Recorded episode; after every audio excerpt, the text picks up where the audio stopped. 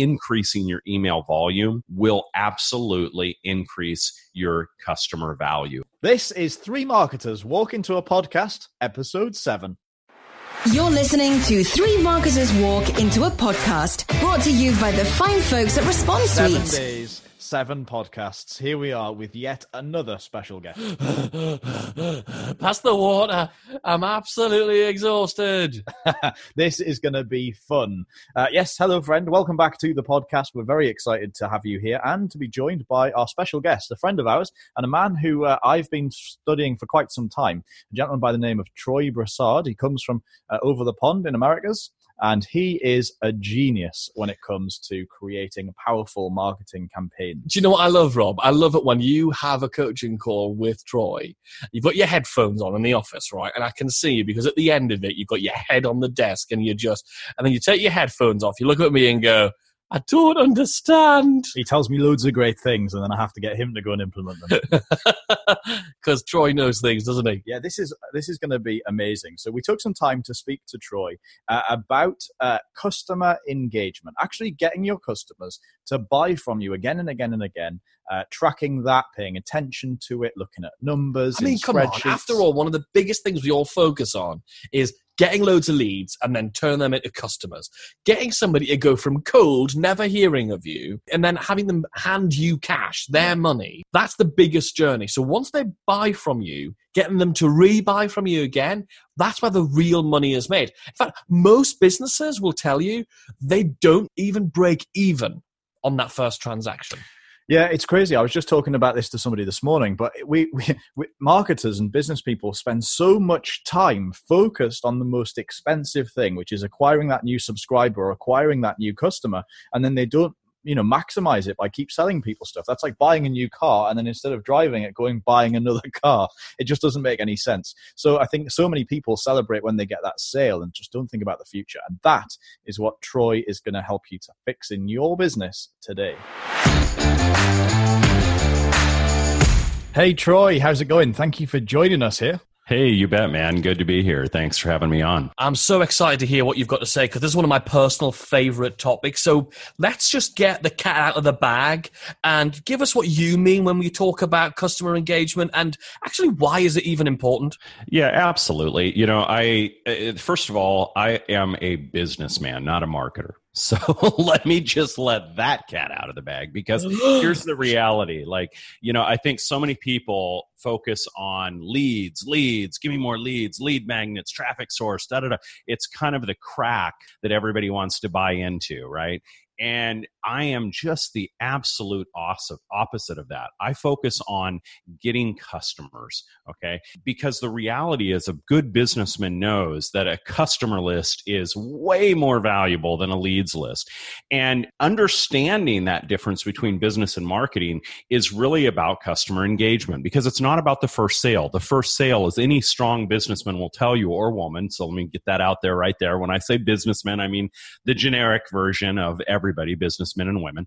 Um, but the most important thing is getting those repeat sales. Okay. And so when I look at how I build a business, I build it the most efficient way possible. And I focus everything on not lead acquisition, but customer retention and expansion and engagement. So that's really the big differentiation that I'm talking about here is once somebody becomes a customer for many marketers out there, that's like they're celebrating their dance like, "Oh yeah, I got the money." I'm like, "No, that's the starting point. The race just began.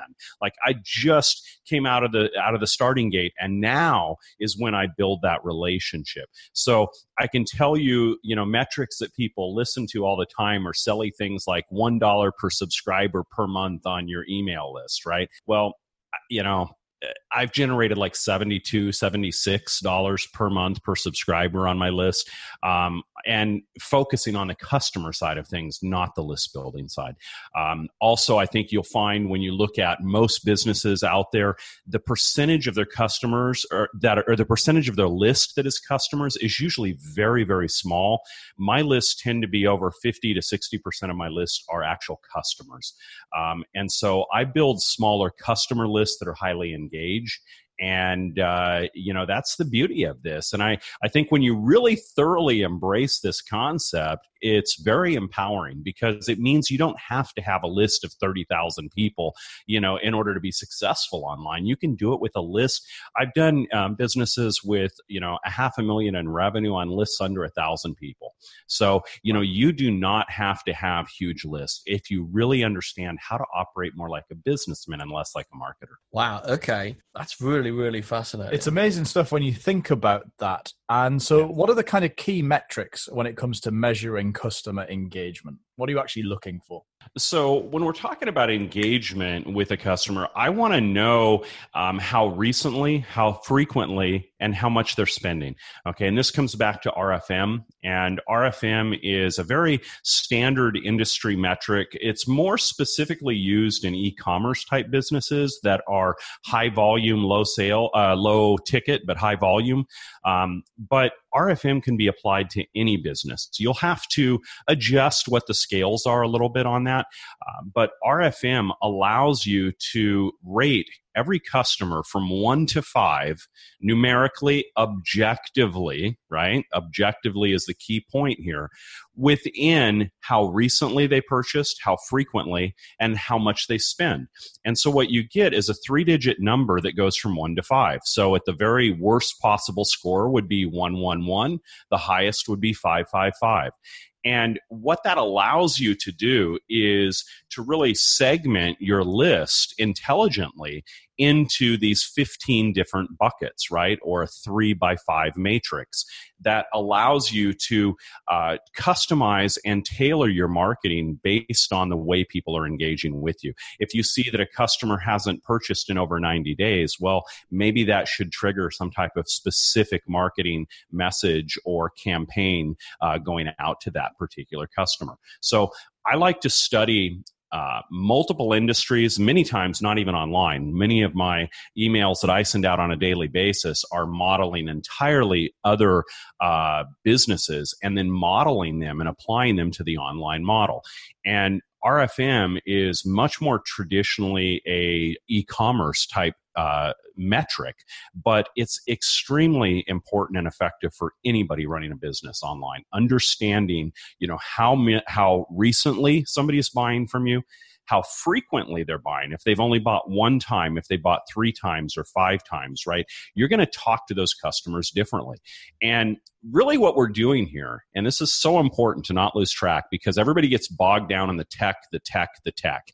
And honestly, I think that's BS. Okay. The technology is nothing more than an accelerant an accelerant. So if you've got a great fire going in your business and you throw some gasoline on it, it's going to blow up and go crazy. If you got a little, you know, spark and it's not even catching fire and you throw gasoline on it, it's going to put it out. And technology is the same way. It's either going to accelerate the growth of your business or accelerate the demise of your business. Okay. So if you're on a downtrend, adding technology is going to make it just go worse. So technology is not the solution. You have to understand how to apply technology as the grease to the gears to make things go smoother. So when we think of RFM, think of an old school offline business. My dad used to run a car parts store. Okay. Now, we had people come into that store that were on government contract. And those guys had a $150,000 budget every year. And if they didn't spend it, they weren't going to get it the next year so he knew he had 150 in the bag from those guys every year as long as he kept up the relationship and did everything the way he needed to do. Okay he's going to treat that, that person very very differently than somebody that walks into a store for the first time and buys a $3 air freshener for their car right? And so think of that relationship there is dynamic knowledge involved in that relationship in the way that he treats the person and the effort that he extends. We're doing the same thing with rfm if we know somebody has bought 28 times versus somebody that's purchased one time should our messaging be the same to them? Should our marketing emails be the same? Of course not if somebody is going to spend 150 grand with us on contract every year, should we talk to them the same way and treat them and welcome them and uh, respond as quickly to them or as slowly to them as somebody that's only bought a $3 air freshener from us? Absolutely not. So these things that we do naturally, logically offline, a lot of times get missed in the online environment. And so that's what using intelligent metrics like RFM and the promise of marketing automation which is the right message to the right person at the right time. When you get those two, the synergy of those two items, then that's really where the magic happens. It is. And just want to verify and just confirm for everybody that RFM, we talked about recency. If the R, the F is the frequency of the purchase, and the M is the monetary value of that of the purchaser. So yeah. that's the total. What a lot of people throw around as the total custom or the lifetime customer value. It's how much they've spent either over a period or within the lifetime of the, of the customer.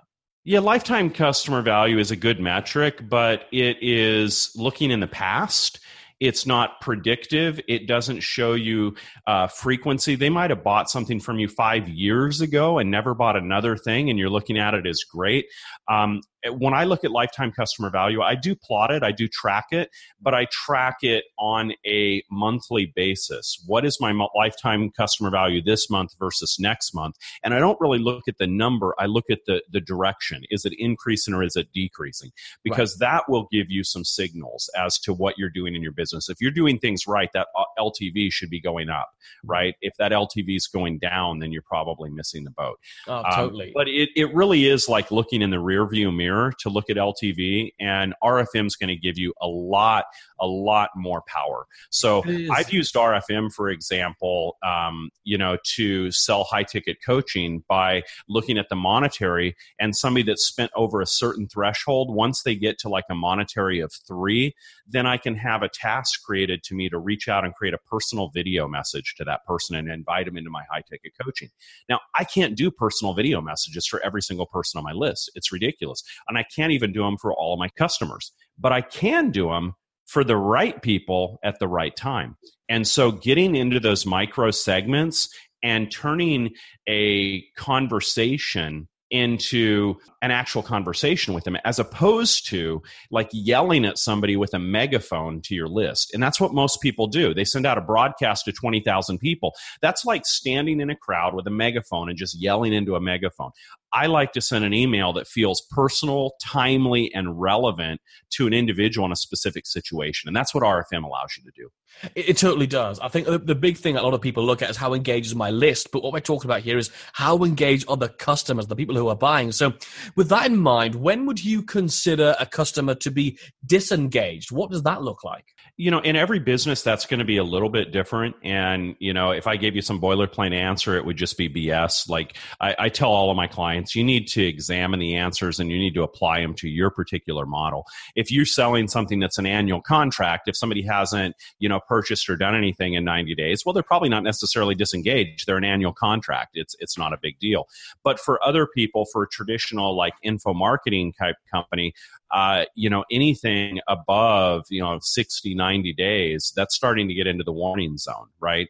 Of whether people are, are dying off. And here, here's an interesting human psychology tidbit. I think most people in the info marketing educational spaces online, they tend to think that as an expert, they're going to solve somebody's problem that somebody comes to me because they're looking for i'm just going to pretend and say i'm a traffic guy and say they're buying from me because they want to learn to get more traffic and that i'm going to solve that problem that never really occurs it's just not the way human psychology works. What will happen is that person will come to me. They will probably, if they like me, if they resonate, if they respect me, they will probably binge consume on what I have to offer, buy virtually everything I have because they're fanatic about traffic and then they will leave and find somebody else that they feel they can learn more from. But they won't fundamentally solve their need for their interest in traffic.